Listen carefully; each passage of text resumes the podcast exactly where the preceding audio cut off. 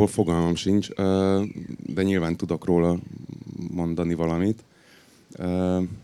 Van benne fordítás is konkrétan, persze, de ezek valójában nem szaffó versei, hanem az enyémek.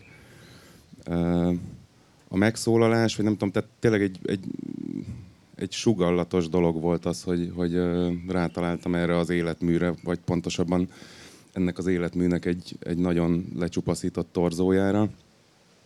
És közben pedig egy ideje már foglalkoztatott az, hogy, hogy hogy valahogy az, az úgynevezett modernkori nyelvezet, vagy,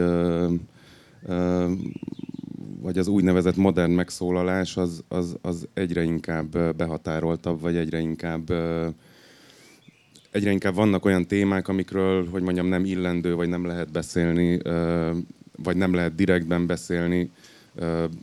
A 21. században mondjuk ciki, szerelmes verset írni, stb. Viszont az antikvitásban, hogy mondjam, a szabadságot fedeztem föl igazából, vagy, vagy a megszólalás szabadságát, vagy az, hogy nincsenek, nincsenek tabusítva. És ezzel a maszkkal, ezzel gyakorlatilag, vagy ebben a maszkban, vagy úgynevezett maszkban, ebben, ebben gyakorlatilag bármit el lehet mondani élő egyenesben. Igen, az, az, az a fontosabb, és nem szeretnék ilyen öreges pampogásba átmenni, de mint hogyha a magyar szabadvers, a magyar költészetnek a jelenlegi állapotában nagyon kimunkálatlan, illetve nagyon-nagyon nagy számban lépnek be olyan költők, akik egyáltalán nem ismerik a formákat, és a, a szabadvers nem a formátlanságnak a műfaja annak egyedi formái vannak, ezekről viszonylag kevés politikai elemzés, és egyáltalán nem, akikre ugye leginkább Füstmilát, meg Orbán Ottot, vagy ezt, azt így megengedően gondolunk. Egyszerre nagyon konzervatív természetű a magyar költészet, másrészt meg formátlanná vált az elmúlt 20-30 év induló költői közül nagyon kevésnek, vagy akik nagy, vagy nagyon jól tudják a mesterséget, és úgy érdektelenek, vagy fordítva. És ez a, ez a valami másrészt, ugye, hogy a fontos eseménye volt ugye a Tandoritól egészen Petrinát, hogy az élőbeszédhez közelítsen, hogy depoetizálja a túl szép magyar költői nyelvet, hiszen, de ugyanakkor ma már sokat ez, ez önismétlővé válik. Lemegyek a boltba, és vettem két dek a parizert, és visszajöttem, és közben szomorú voltam. Nagyjából ilyen típusú narratív verseknek a tömegét szerkesztő vagyok, nyilván unja az ember ezeket a dolgokat mondani, de hihetetlen mennyiségben. Természetesen a kivételek jelen vannak, viszont az a valami, amit akarok mondani, hogy visszalépés ez, mert hogy nem a, nem a szép beszéd felé, hanem tulajdonképpen, mert ugye a, éppen ez a tehertétele, hogy, hogy ugye nagyon túl szépen beszélni, az a gicsfez vezet. Már pedig nagy gics termelőek vagyunk, mint általában is a, a, a magyar kultúrában az megy a legjobban nekünk, a, a középfajú gics. Ez a kortás irodalomban megdöbbentő számba, és a kritika erre nem reflektál. Szándékosan nem mondok neveket, se a költészetben, se a prózában. Hihetetlen gics termelés. Na most ugye itt egy két dolgot kellett megoldani, ki kellett találni egy egy, ugye, valamiféle formát, ami a szafói strófával, vagy ezzel bizonyos adott. Másrészt meg kellett valami másik nyelvet, ami nem feltétlenül szép, hanem a, nem, nem a hagyományos értelemben szép, de mégiscsak valamiféleképpen a komolyság beszéde és a vágy beszéde. Hát igen, és a, a, ahhoz kapcsolódva, amit mondasz, annyit tennék még hozzá, hogy igen, egyfelől van az a vonulat, ami, ami a nagyon élőbeszédszerű és már-már magánnaplószerű ö, regisztrálása. Formátlan. Formátlanság. Másfelől meg ezzel pont, pont a, a, az egyenes vagy tiszta beszéd hiányából kifolyólag a másik nagyon erőteljes vonulat ma az a, az, az annyira megcsavart elmélet alapú, irodalomelmélet és filozófia elmélet alapú szöveg, amihez, amihez minimum betéve kell tudni a Wittgenstein összest, hogyha az ember ki akarja hámozni, hogy valójában miről van szó és igazából mind a kettőt szerettem volna elkerülni. Mert, valójában azt gondolja, hogy a gondolati költészetről, hogy valamiféle filozófiai szemináriumnak a szubstrátuma, tök félreértés. A költészet másképp gondolkodik. Természetesen van gondolati líra, és nagyon nem szeretem, ha a buta egy költő, vagy buta a költészet. De az, hogy amit, amit te, te mondasz, hogy tulajdonképpen túl intellektuál, az épp úgy nem segít, hiszen tulajdonképpen alapvetően a művészet és a vers leginkább érzéke, nyelv érzékiségét és több jelentőségiségét használja ki. És ilyen értelemben másik meg a, a költészet vagy a művészet mindig valamiféle formát talál. Nevetséges forma a szonettől bármi, mert hiszen mi, miért ezek a konvenció, ezeket át lehet hágni, sőt át is kell. És fordítva, amikor egy, egy korszak telített lesz a, a, a deformálással, a destrukcióval, a, a különböző formák, költői beszédek lerombolásával, akkor valami visszavételek vannak, és ennek tulajdonképpen azt gondolom, legalábbis ugye a kötetet előbb folyóiratban láttam, és így hirtelen fölkapja az ember, hogy valami egészen új hang. A, a költészet másról nem forma, hanem, ahogy Borges mondja, leginkább hangra épül hogy hallok egy verset, vagy nem. Hallok egy költőt, vagy nem. És ebben, ebben megtaláltad valamiféleképpen. Nem azt mondom, hogy saját hangodat, mert a korábbi kötetek más hangot is mutatnak, és nem is gondolom, hogy ez nagyon folytatható, bár látom, hogy folytatod. Vagy folytatjátok. Hát folytatjuk, meg folytatom, igen. Valójában ez egy összességében egy négyes egység lesz a végére. Mindegyik persze különálló dolog, de, de készül András Lászlóval egy közös, szintén antikvitás tematikájú kötet, ami jelen pillanatban a Sötétség délen címet viseli. Ez két, két fiktív ókori költőnek a, a, az egymásra felelgető versei évszázadok távlatában, és közben meg dolgozom még a, az Atlantiszi költők antológiáján, ami, ami 15-20 fiktív atlantiszi költőműveit és per vagy töredékeit fogja tartalmazni. Leginkább a süllyedés előtti utolsó idő, időkből, meg időszakból. Úgyhogy Lacinak pedig, pedig utazások címen készül még egy külön kötet, tehát hogy ezek, ezek valahogy egymásba kapcsolódnak, meg át, meg átjárják egymást.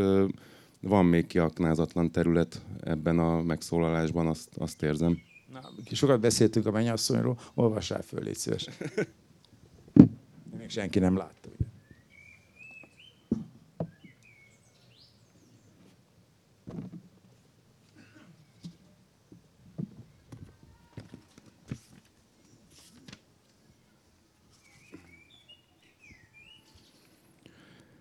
Kint ülök, szokatlanul enyhe ősz van, Életemről, ahogy lomba fáról, minden lehull most, amiről még számot kellene adni. Híresek, mégis kerülik a fényt már. Hajdani szépek, s nemesek, az álmok, tűnt barátok. Megszomorít az idő, telni gyalázat. Ne légy gőgös szemben az éjszakával. Végre lakjál jól, hisz az én szívem lásd zsíros, az én életerőm fogy csak, mint volt, nem olyan már. Nem vár semmit, ám szívesen fogad új álmat. Nem értem a jóság lágy arcát, és a gonoszság hideg vonásait sem. És érteni vélem a mások és a magam életét itt, hol közönnyel telt szívek, jó halál és sírüreg fogad. Kik boldogok, már rég nincsenek ébren.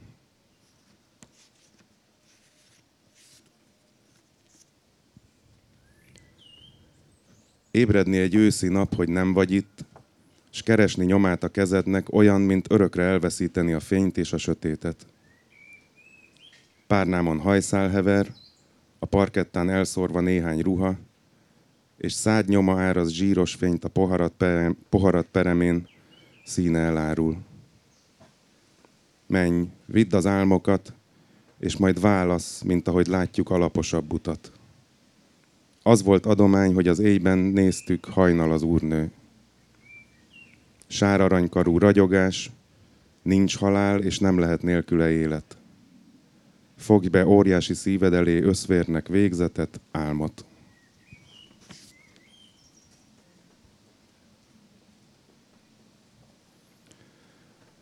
Flegma istennő, testvéremet óvd meg, jó hajó utat adj és sima tengert. Gondolj rá, voltál te is boldog egyszer a múltban. Bármi bűne volt, valamennyit olt fel. vitorláit dagasz széllel, reménnyel. Jó szerencsével kikötőbe fut, ha vége az útnak.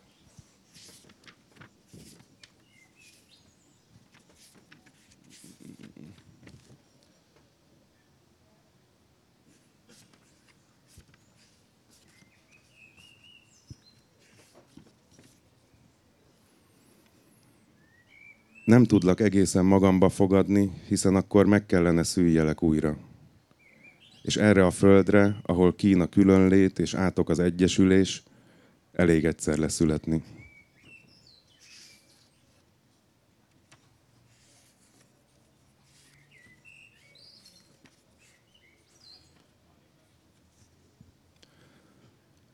Hajnal előtt csalogány szólt, gyönyörű négyes hangzatú dalt fújt, míg lányom betegen rongyként nyúlt el az oldalamon. Érzem közelét a halálnak. A fazékban sárga leves felszíne forja a szürke habot, és mélye is még zavaros. Miért ébreszt föl engem pandion leánya a fecske? És szívem alatt az a furcsa szorítás, mond, mit üzen. Nyilván, hogy keveset tudunk Szafóról, ez egyszerre átok és szerencse, mert hiszen ugye nem gátol, hogy mit gondoljál, illetve a szövegek is jó rész ugye egy vers kivételével gyakorlatilag töredékben maradtak. Tehát, eh, de azt, bár végeztél filológiai kutatásra. Mégis azt gondolom, hogy nem ez eh, volt a legfontosabb, hanem hogy mondtad, hogy valamiféleképpen az antik szerelmi eszménynek a rehabilitálása. Ezt hogy érted? Úgy, hogy nem nagyon beszéltek akkoriban érzékenyítésről. Tehát, hogy a, a, az irányultság vagy a szexualitás az, az a maga természetességében volt jelen a világban, és se érzékenyíteni, se magyarázkodni nem kellett ezzel kapcsolatban.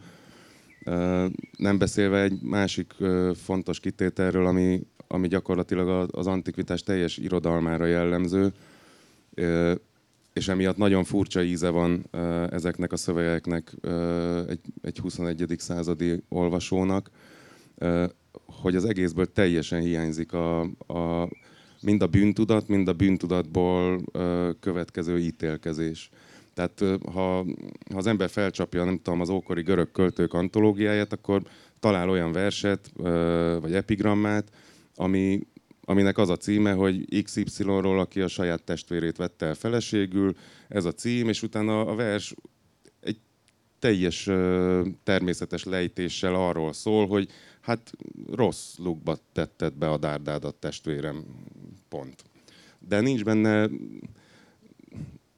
ugyanezen a hangon szól a legmagasztosabb szerelemről, ugyanezen a hangon szól egy esti borozásról, ugyanezen a hangon szól a barátságról, ugyanezen a hangon szól a háborúról, a halálról, tehát hogy valójában valami egységes hangja van az egésznek, és ami a, ami a furcsa benne, hogy, hogy nincs, nincs, nincs benne ítélet, és nincs benne bűntudat. És ez, ez mondjuk aktív alkotóként egy meglehetősen vonzó perspektíva. Hát pontosabban ugye a magyar, és nem csak a magyar, hanem az európai fordítás kultúra is kiherélte ezt. Tehát a Csehinek a Hárman az ágyban fordítás kötete kezdeményezte, hogy ezt a rehabilitálják, és ez azért jelen van. Másrészt ezzel én nem értek egyet a Foucault ö, szexualitás történetével, szó nincsen arról, hogy az nem szabályozott lett volna. Tehát pont ő mondja el, hogy ez nem egy természetes maga, hanem egy másfajta, mint hogy kultúránként más. És az, az utolsóban ez a hanvasbeázás ezért bosszantott engem, mert ugye a hanvas is ezt csinálja. Minden korsz korszakot olyan isteni nagy izévé tesz, hogy mint hogyha független lenne. Tehát úgy értem, hogy, hogy a helyet, amit a Foucault állít, hogy minden korszak a saját archeológiai keretében ismerhető meg, és az antikvitást ugye a keresztény szoicizmusra vegyítve lenyomta. Ez 18 évszázadig egész jól működött. Most nem működik, és valóban a visszatérés a 60-as években az, az antikvitásnak a, a szerelem eszményéhez kötődött. Hamvas nem tisztem megvédeni, de, ja, hát én de mégis tartom, teszek de rá egy kísérletet. Tehát, hogy nyilván járható út a, a, hogy mondjam, mindennek a pontos és kíméletlen dekonstruálása. Valójában az, hogy bizonyos korszakokat, vagy, vagy, vagy gondolatokat, vagy irányzatokat mondjuk a hamvas is eszményít, vagy, vagy eszményi módon próbálja ábrázolni, vagy szimbolikusan próbálja ábrázolni, az valójában egyfajta megőrzésről vagy értékmentésről szól, míg természetesen járható út a, a pontos dekonstrukció, mert ez valójában dekonstrukció, viszont, viszont az lesz belőle, mint ahol most vagyunk, hogy ülünk a romokon. A dekonstrukció szót magyarul majdnem mindig destrukcióknak. Derrida, meg a dekonstrukció gondolkodása azt mondja, hogy áthelyezzük. Nem azt jelenti, leromboljuk, hanem valamit, ami hamissá válik, azt lerombolunk, de egyben áthelyezzük a kérdést, vagy a problémát, vagy a dolgot. Tehát nem, nem, a, a, nem akarok itt filologizálni, vagy, de ez a fogalom, tehát a, a dekonstrukció ez nem egy tehát nem is egyrészt csak egy eszköz, másrészt egy gondolkodásmód. És a, a, a, a Foucault esetében inkább arról van szó, hogy ő pont azt mutatja be, hogy hogyan ott is mit, és miként minden korszak hogyan szabályozza. Ezzel egyetértettünk, vagy nem. Egyébként hozzáteszem, hogy ő is összekötötte, azt gondolom, hogy a 60-as években valójában ő azt gondolja, hogy átemelhető egy másik kultúrának a szerelem és életszabály eszménye. Ez a 68-as nagy lázadásnak részben inventora volt. És ez Magyarországra részben azért, mert a kommunista rendszer zárt volt, emellett prűd volt, és látható egyébként ugye, annélkül, hogy bármiféle kontextust tennénk mögé, a, ha nagyon nagy szerencséd van, néhány héten, majd a könyvnek segít, hogy ugye feltétlenül elkezdődik a pedofilia és homoszexualitás újabb kampánya ország országunkban, ami ezt a dolgot lehet, hogy megemeli, vagy legalábbis egy kicsit pikánsá teszi, de azért nem kell félni, annyian sokan nem olvassák el. nem tartottam ettől. Jó, csak azt akarom mondani, hogy maga, maga a problémát, hiszen ugye nagyjából a, inkább a, vágynak, a, a, ami ugye a vagy-vagyban van erőteljesen jelen, hogy a vágybeszédet, tulajdonképpen ennek a rehabilitációja ez a, könyv. Másrészt a természetesség az mindig csinál dolog. Tehát éppen valóban a hatása természetes a versbeszédnek. De az, hogy megcsináljuk Lásd Petőfit, az egyáltalán nem, nem magától értető, de azt, azt meg kell csinálni, és nem azért, hogy nagyon pontos metrumokat használ. Miért, miért érezte szükségét ennek a formai precíziót? Publicitásnak? Egyfelől, mert az utóbbi időben a, a rímes vers, mint olyan... Már Saját a, magad, vagy a, a, a kortás költészetnek a kontextusáról beszélsz? Pont, pont a, a nagyon az általad említett és egyébként sokat olvasott formátlanság miatt. Tehát azt gondolom, hogy a, a, a költészetből a, a zeneiséget, vagy a, vagy a, vagy a ritmikát, vagy a metrumot, ha, ha kivesszük, akkor, akkor nem, nem tud teljes lenni. Ne, egyszerűen nem működhet természetesen, és, és jól is működhet, de a, a, a teljes hivatását azt, azt szerintem nem tudja betölteni. A görög metrumok azok, azok sokféle játékra adnak lehetőséget lehet úgy ritmizálni egy szöveget, hogy gyakorlatilag ész, észrevétlen maradjon az, hogy, hogy, hogy milyen rendszer munkál alatta. Egyszerűen egy izgalmas, izgalmas világ. Megmondom, számomra nagyon, tehát a, a, a korábban is a verseknek a zeneisége az, az legyen, legyen szó szabad versről, abban is ugyanúgy. A, a verseknek a zeneisége az számomra nagyon fontos. Igen, tulajdonképpen valamit az előbb nem pontosan fejeztem ki. Inkább mindig van egy korszaknak, kimer, tehát amennyire innovatív volt, egy idő után kimerülnek bizonyos vers vagy beszédformák, és ennek a kimerülésével jön valami újra feltöltődés. Ezt a John Bart használja ezt a két fogalmat. Tehát, hogy valami, ugye például nagy, nagy novum volt, hogy a 60-as évek ebben a prozódiájának a verset megfoszítta a, a, a megemelt kotornuszű, akármitől, meg a, gondoljuk a Nagy László gyönyörű beszéd, de ma már már sok, aztán visszatérünk, vagy stb. meg a, a, didaxistól, és főként az ideológiától. A, a magyar, magyar költészet erőteljesen, még a nagyok is hihetetlenül leterheltek Aditól József Attiláig a, a rettenetes ideológiáikkal. Itt ez felszabadultabban beszél, és persze egy bizonyos sávot megtart, hiszen nagyon tudatosan tulajdonképpen tényleg a szerelem nyelvén, annak nagyon sokféle érzés állapotát mondod, és akkor váratlanul tulajdonképpen ugye a blaszfémiát is behozod, vagy úgymond a trágár szavakat. Persze, de ez... ez Te nem féltél? Vagy persze, mondjuk ez nem, már nem kunst. Igazából nem, de hogy például, amit, amit te is említettél, hogy fordításban mennyi mindent finomítottak. Itt van mondjuk Catullus, az, azt még a középiskolai tanulmányokból is mindenki ismeri. A, a leszbia kismadara, és akkor váltsunk csókot, százat, ezret. Na most a, ott a, a, a csók szó használata, Devecseri fordította így, az finoman fogalmazva egy túlfinomítás, az, az eredeti latinban a bázium szó szerepel, ami, ami gyakorlatilag a, a, a korabeli argónak a, a, a legalja, tehát azt jelenti, hogy baszni. Tehát, hogy igazából ott Catullus arra hívja fel drága szerelme Bár figyelmét, hogy, hogy százszor vagy ezerszer kéne még töcskölni egy rohadt nagyot, és aztán nem tudom. Ebből, ebből a magyarba csók lett, és, és igazából generációkba beépült, holott Catullusnál szabadszájúbb, vagy, vagy blasfémabb költő nem nagyon volt. Hát ez egy általános tendencia volt, tehát az egész nyugatosok így fordították. Ez kontextus, tehát nem lehet számon kérni Babicsékon, hogy miért hamisít, nem hamisították, ennyi lehetett, így is beperelték őket, vagy, vagy elég sok bajuk volt. Tehát, tehát nem, nem, lehet, nem lehet. Másnak ugye a szónál is, tehát, hogy ugye a régi magyarban a gyakni volt a durva, és a baszni a finom. Tehát ezért ez időnként újra és újra változik. Tehát mindig Egyébként most komolyra fordítva is, vagy nem, ez is komoly. Tehát, hogy, hogy a nyelvet mindig felül kell vizsgálni. Hol ürülnek ki szavak, hol, hol használódnak el, vagy nyugatnak ezek a hihetetlen ornamens jelzővolk. Akkor baromi, baromi izgalmas volt. A rímeknek ez a telítettsége, Tótárpától Babicsig, és akkor Józsefet fogták a fejüket. Miért? És ugyanez mindig megtörténik. Tehát, ha egy, egy költői nemzedék nem tud föllépni a megelőzők költői nyelveknek a felülvizsgálatával, akkor, me, akkor megette a fene. És hát minden korszaknak megvan a maga nyelvi börtöne. Így van. Uh, tehát e, em, Most már egyetért.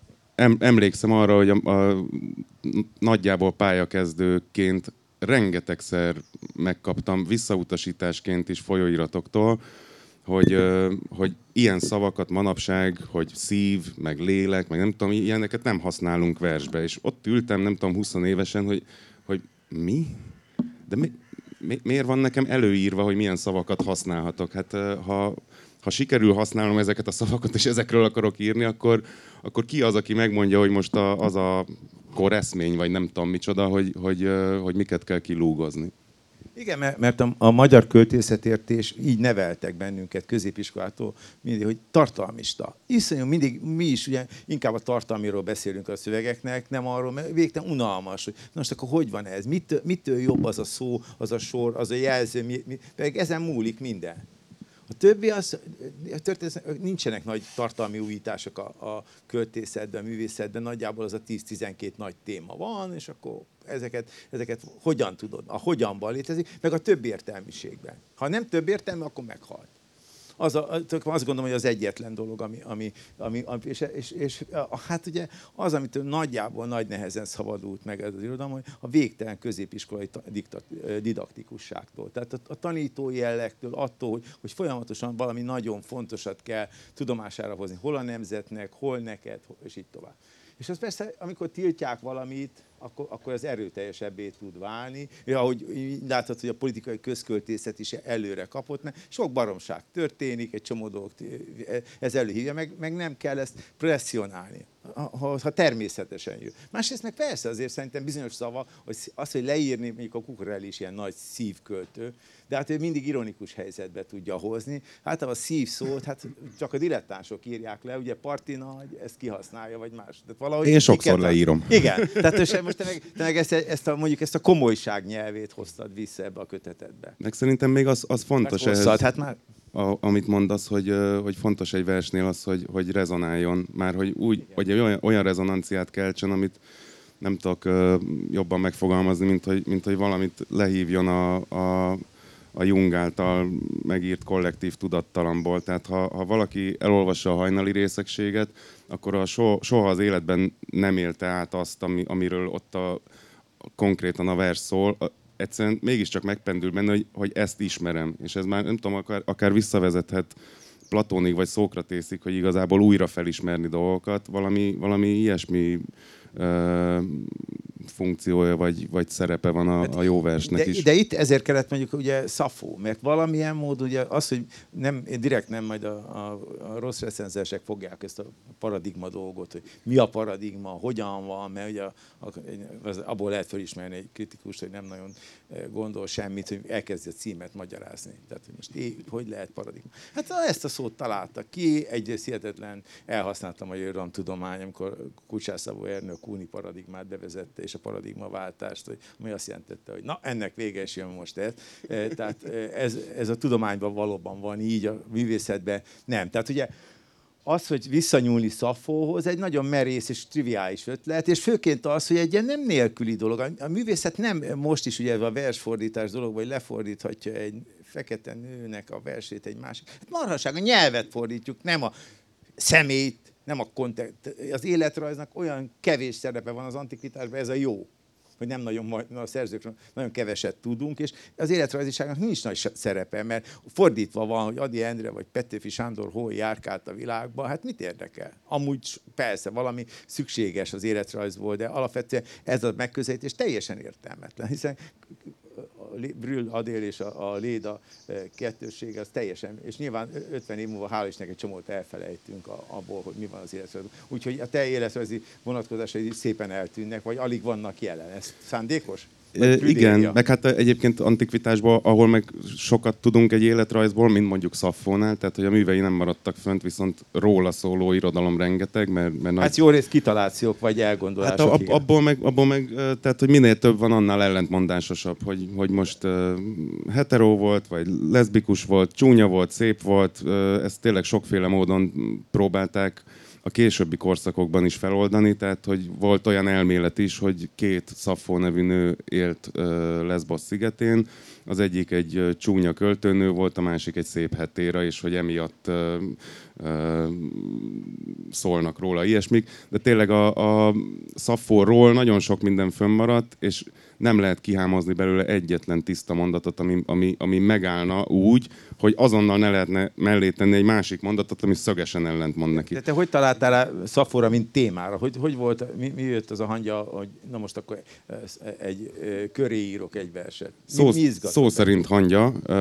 Bementem egy antikváriumba venni egy, egy képzőművészeti albumot, és nem volt még beárazva maga a könyv ilyenkor kértek pár percet, oda mentem a verspolchoz, és, és pont ez a kétnyelvű Szafó összes, a német György által összeállított és szerkesztett Szafó összes akadt a kezembe, amit kinyitottam, és gyakorlatilag hangyákat láttam, tehát hogy oldalakon keresztül sorakoztak a kipontozott üres sorok, amelyekben néha ott volt egy-egy szó. És nézd, akkor még csak mondom, ilyen sejtelen volt, hogy hú, ezt, ezt most biztos, hogy hazaviszem, aztán majd meglátjuk, hogy mi lesz vele. Ez lett. és, és tökve ugye nyilvánvaló, hogy az ember amikor úgymond nem egy könyvet, tehát nem egy konceptualista dolog volt, hanem írtak a szövegek. Nem? Tehát nem, nem egy elgondolás, hogy akkor egy teljes könyvet írok. Mert ugye említetted a most készülő másik kettőt, azért az már ennek a hatását tükrözi, hogy, hogy végülis egy, egy konceptkönyvet csinál. Igen, meg ráadásul ez tényleg ilyen még nem történt velem életemben, tehát hogy ez, ez november elejéről beszélünk, vagy október legvégéről tavaly, amikor hazavittem ezt a szaffót, rá, rá egy nappal már dolgoztam ezen az anyagon, és gyakorlatilag négy hét alatt az egészet nem csináltam semmit. Ö, ö, nem kellett be, elengedtek a munkahelyemről is, gyakorlatilag egy, egy teljes flow, vagy egy, egy nagyon intenzív egy hónap, ö, nem volt semmilyen koncepcióm, pont ez volt a lényeg, hanem, hanem csak valami, valami nagyon intenzív ö, munka, meg írás folyamat alakult ki, és akkor egyszer csak éreztem, hogy pak, kész, jó. Fölolvasnád, kiraktad a Facebookra a házasságodról, nyilván nem az elsőről, készült verset. Majdnem ugyanazon a hangon szólalsz meg, mint ebbe a kötetbe. Uh, nincs, véletlen, nincs véletlen itt a telefonodon? Azt szerintem nincsen. Nincs. Nincs? Na jó. Csak azt gondoltam, hogy valami meglepetés, hogy olvas föl. Mert, Igen, te, teljesen azt hittem először, hogy ez benne van a kötetben. Aztán utána valahogy másnap derült ki, hogy de csak éppen a, a furcsasága, az életrajziságnak a hiánya a szöveg. Mert ugye a szöveg beszélője nem, nem tehát ilyen értelemben nagyon rejtőzködő, és ez nagyon jó, mert ugye a, a már ugye a- általában a nagyon alanyhoz kötött az ilyen telt beszéd, a testről, a, a vágyról, a, a szerelmi érzésnek a sokféleségéről, és ez mindig általában egy a, romantikus alanyi lírát emeli ki, ahol a beszélő tök majd megvallja az érzelmeit, ő meg inkább fölmutatja. Az, nem tudom, hogy a két, két szó között ezt a különbséget érzik. Tehát föl, föl lesz, jelen van az érzelem, nem, nem elmondom el lelkem nagy, nagy bánatát, vagy szerelmét. Ez nagyon fontos, ez a vallomás líra gyakorlatilag az elm- a romantikának nagy leleménye, hiszen kb. 150-200 évig, mondjuk a beat költészeti, vagy idáig nagyon hosszú ideig tartotta magát. Engem most már fáraszt, de amúgy hihetetlen energia volt abban, meg nagy, nagy dolgok a költészetileg és e- erről való leválás és valahogy visszatalálás. Mert, mert a költészet mindig is azt gondolom, hogy a, ahogy a Kant mondja, a szívkultúrája. Megvan. Na, addig dumáltam, amíg csak megtaláltad. Köszi. De, né- de hogyha ha előre nem akkor semmit mondani, de a, a, a, a, a szakfoszöveget olvasok fel, mint hogyha ugyanabból lenne. Ugyanabban az anyagból.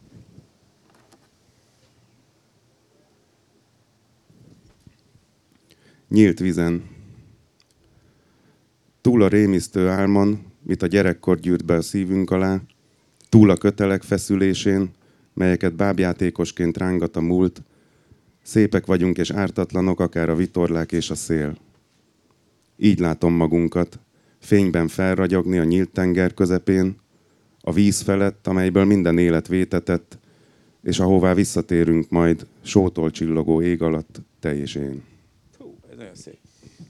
Na, Köszönöm. igen, igen, tehát a, de nem a, a szépség nem a beszédben van, a duktusban, a, hang, a hangvételben. Na, vissza, a, vissza a szövegekhez, majd megy ja. Ja. a kötet. Ja? Hogy már hogy olvassak ebből? Igen, vagy? olvas ebből. Csak azért akartam mutatni, hogy, hogy a kettő mennyire hasonló dolog. Majd az lesz nehéz, hogy hogy, hogy állsz le ezekből. Igen.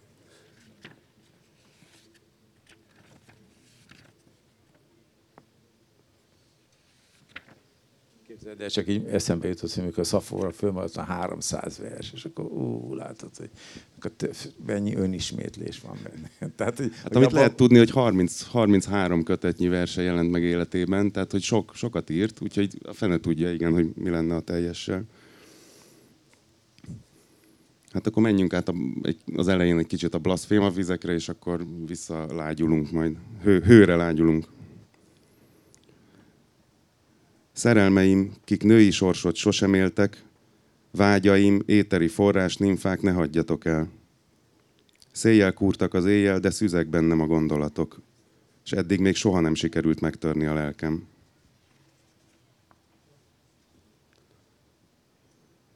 Kúrni akartam, szeretni nem, amikor letepert életem őre a kín. Markolni a mellek beért gyümölcsét, s fogni a combok közt hasadást, élvezni az ujjak, a nyelvadományát, a gyönyört. Bennem mégis csillagok közt leggyönyörűbb ő volt, egy napra habár a világ tetejére emelt. Lehajoltam a férfi előtt. Fájt. Később megszületett méhemből az élet. A föld fele toltam, ami felfele szállt volna belőlem. A test újra meg újra fölénk magasul, és az Istenek kacagnak, hogy kétszer kell elvesznie annak, aki szült.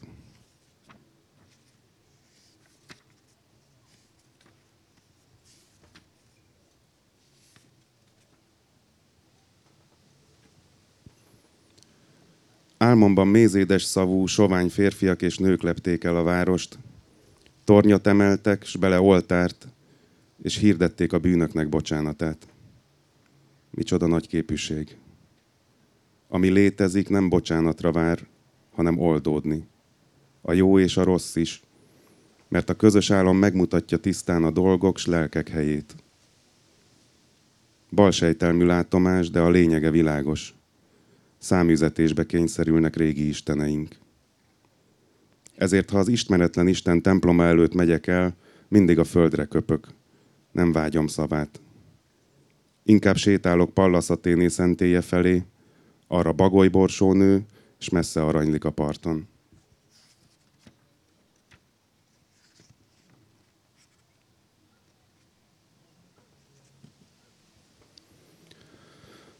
Ahogy erdőmélyben a sérült állat csörtet, és próbál megmenekülni, futok feléd, te vagy rejtekem az üresség sortüze közben, hogy érintselek, mielőtt elfolyik tagjaimból minden erő, s lássalak, mielőtt elköltözik a szememből végleg a látvány.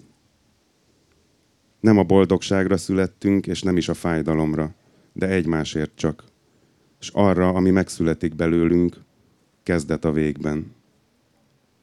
Mert kezdet vagyunk, és vég vagyunk, és a köztes időben az élet metszi meg vágyaink, oltja be szavunk, míg végül túl a beszéden, és végképp túl vágyakon is, teremtve, majd bomolva, és újra teremtve járjuk táncunkat, keringve akár a bolygók isteni rendben.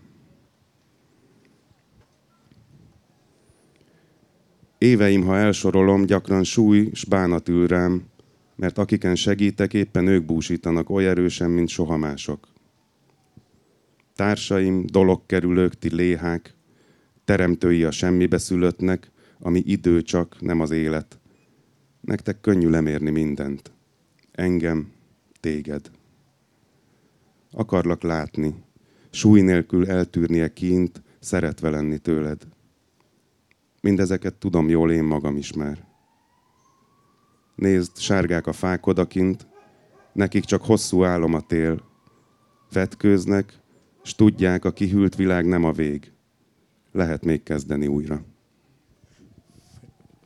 Nagyszerű. Az érdekes, hogy az ember, ezek a versek memóriára íródnak. Tehát nem, általában ugye nagyjából száz éve, vagy kétszáz, magyar kultúrában kevésbé, de hogy nagyjából magányosan olvasunk verseket, és a, annak egészen más a, hangvétel, mint ugye ez viszont egyszerre működik, legalábbis én nem hallottam korábban, meg nem olvastam föl, de ez a, ezek a formák lehetővé teszik, hogy tulajdonképpen hangosan mondjam a verseket, és értelmes versek lesznek, nem válik, nem válik dagályossá, nem válik túlzat. Mert ugye itt, a, itt ezeknél mindig az a gond, hogy a pátoszból kell visszavenni, a, a, a túl nagy szavakból, és ugye akkor természetesen nem természetes a nyelv, hiszen kimunkált, de ezek a e, antik strófák, tehát a szafói strófa és az adoniszi kolon zárlatával mindig megteremtődik egy-egy nyelvi egység, amit elmondott, és, és ugyanakkor mégiscsak van az egésznek egy ilyen komolysága, miközben egyáltalán nem komoly, hanem, hanem a dolgokról beszél. És miért fontos neked, mert én kicsit izgatottan és túlzottan ezt az egész antikvitás dolgot elutasítottam, hogy te mondtad. Miért fontos tényleg neked? Vagy nem, nem utasítottam? A, a forma vagy az antikvitás? Vagy mi, is is. Az antikvitás leginkább emiatt a szemlélet miatt, amiről, amiről beszéltem már. Tehát most a görög, vagy a, általában A görög is, meg a, meg, a, meg a római is. Valahogy, ha, ha, ha a kettőről kéne beszélni, vagy, vagy hasonlatot hozni rá, akkor, akkor ahogy saját ön, tehát öndefiníciója szerint is Petri József Attila vonalán megy tovább, vagy, vagy, vagy azt, a, azt a hagyományt folytatja és értelmezi újra. Valahogy akkor ezt úgy lehetne elképzelni, hogy ami a, az ókori görög líra az József Attila, a római az pedig Petri. Tehát, hogy szorosan összefüggenek, egy teljesen másfajta dikció, egy teljesen másfajta megközelítés, meg versbeszéd jelenik meg a, a, a római költészetben talán az a, az a legmeglepőbb, hogy, hogy ezek a szövegek 2021-ben olvasva sokkal inkább, sokkal inkább kortárs és modern szövegek, mint sem, ha elővesszük akár a 19. századot, vagy, vagy, vagy, vagy még korábbi életműveket. De ez ugyanúgy vonatkozik a prózára is, tehát ha, ha ha valaki elkezdi olvasni Petroniuszt, vagy mondjuk uh, Apuleiusnak az aranyszamarát, akkor olyan, mintha egy 20. századi regényt olvasna, tehát elindul azzal, hogy jó, így a, a vacsora előtt elmentünk a fürdőbe, ott irány a gőz, ott egy kis szauna, aztán áztunk, aztán ez meg az történik. Tehát, hogy, és mindeközben meg nem tudom, kézbe vesszük a bánkbánt, vagy Kármán Józseftől a Fanni hagyományait, és, és, és olyan, mint hogyha, mint hogyha valami olyan távolságban lenne mindattól, ö, ö, ahol vagyunk nyelvileg is, meg, ö, meg, meg szemléletében is. Ö, tehát, hogy egyszerűen közelebbiek szerintem ö, most a jelenkorban az ókori szövegek, mint, mint sőt, ezek valószínűleg mindig közel voltak. Hát épp hogy nem, mert nagyjából azért ugye mindegyikünk elfelejtett, vagy meg se tanultunk latinul, nem volt úgy része, mint mondjuk két nemzedékkel előbb, de nem akarom se Kármánt, se megvédeni. De értem ezt a, ezt a dolgot, hogy de saját költészetedben is ez tulajdonképpen egy nagyon más, ahogy elindultál. Ez, ez tudatos, hiszen ugye nyilvánvaló, hogy egy, mondtad ezt a véletlenszerű megtalálást, másrészt meg, hogy most egy nagyon hosszú projektet építesz rá. Tehát, hogy valójában önma, ez úgy érzed, hogy a saját költészetednek a megtalálása, vagy hogy, van, hogy áll a korábbi köteteiddel, verseiddel ez a kötet? Hát ha hinnék a véletlenekben, azt mondanám, hogy véletlen, de nem, miközben, miközben meg nem tudatos. Leginkább... De mennyire vagy tudatos egy költő? Inkább a költészet kapcsán inkább a tudattalanomra hagyatkozom. Tehát akkor írsz verset, amikor valamit nem tudsz. Igen. Meg, meg hagyom azt működni, meg, meg hagyom, hogy az dolgozzon kifelé. Tehát, hogy kevésé vagyok, vagy tartozom az agyalós, meg nagyon tudatos írók közé. Valószínűleg, mivel ilyet még nem csináltam, ez is vonzott, és, és valahogy a tudattalanom e felé, a világ felé vezetett. Azt gondolom, hogy megfér az eddigi kötetekkel is, és azt gondolom, hogy egy, egy fontos árama vagy áramlata a költészetemnek összesen mondjuk ez a három kötet, ami lesz, ez, ez, ez, ez biztos, hogy egy fontos részét fogja képezni a, a, az összképnek. Remélem a, a három kötet ez egymásra épül, vagy önállóan olvashatva? Ön, én, én nyilván olvastam is, belőle, de, is, de nem ismerem a is is. Tehát, hogy különálló módon is olvashatók, de, de, de ha valaki egyben végig megy rajta, akkor, akkor hogy mondjam, egy más arcát mutatja meg egyben, mint, mint külön-külön. Az meg, hogy mi lesz a, az úgynevezett életművemnek az összképe, az remélem még messze van, hogy erről, erről kelljen dumálni. Világos, persze nem is, nem is akartam mindjárt halhatatlanságig menni, csak azt, azt a dolgot, amit vissza, ez a, ez a, igen, van egy ilyen pogány életöröm, ami, aminek a visszahódítása. Ugye általában egy nagyon sű, ez a vallomásos költészetben az én feltárásának ilyen hihetetlen bugyrai, meg a, a, a melankóliának, vagy inkább a depressziónak, értesen nagy, ugye a magyar költészetben, a Vörös Martitól hihetetlen idáig, Borbész Szilárdig, elképesztő nagy mély lélektani, vagy Jós Attiláig őrült súlyok vannak itt pedig, sokkal inkább egy ilyen nagyon, persze egy kicsit horáciuszi mértékkel, de akkor is egy ilyen nagyon életöröm költészet. Nem extatikus, de folyamatosan az örömről beszél.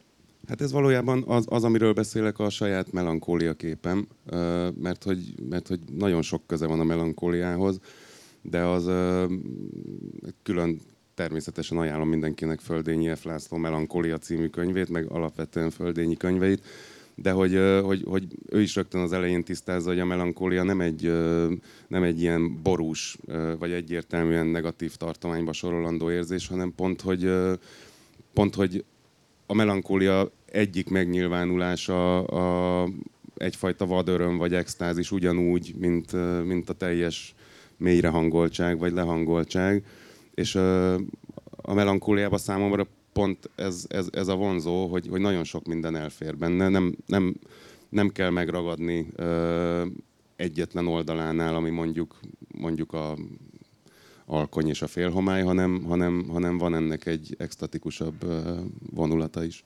Igen, meg ugye ő, a Földén, ugye a 19. század, vagy a, a felvilágosodás kárhoztatja, hogy a depresszióval gyógyít, a, a gyógyulás felé akarta, és földarabolja ezt a komplexebb rendszert, mint a melankólia. De ez a, mondom, itt ennek inkább a dependenciája van, meg az, hogy, hogy ebben sokkal több a, a, az életöröm, a létezés öröme, vagy ennek való egy kicsit, persze, hát világos, hogy van egy, egy, egy sötét tónusa, vagy árnya. Tulajdonképpen azt akartam zárlatú kérdezni, hogy ebben az életrajzi elemeknek a kiszűrése, az tudatos, vagy, vagy eleve rejtekező költészetet akarsz művelni? Azt hiszem eleve van bennem valami fajta rejtőzködés, vagy rejtőzködő hajlam, de de nem, nem szűrtem egyébként tudatosan ö, semmit. Az lehet, hogy, ö, hogy tudattalanul viszont szűrök. Persze mindenki válogat. Ja, szerintem most itt hagyjuk abba. Körülbelül ennyi, ennyi jó belőle. Olvassák a könyvet. És megyek dedikálni. És köszönöm szépen mindenkinek, hogy itt voltam.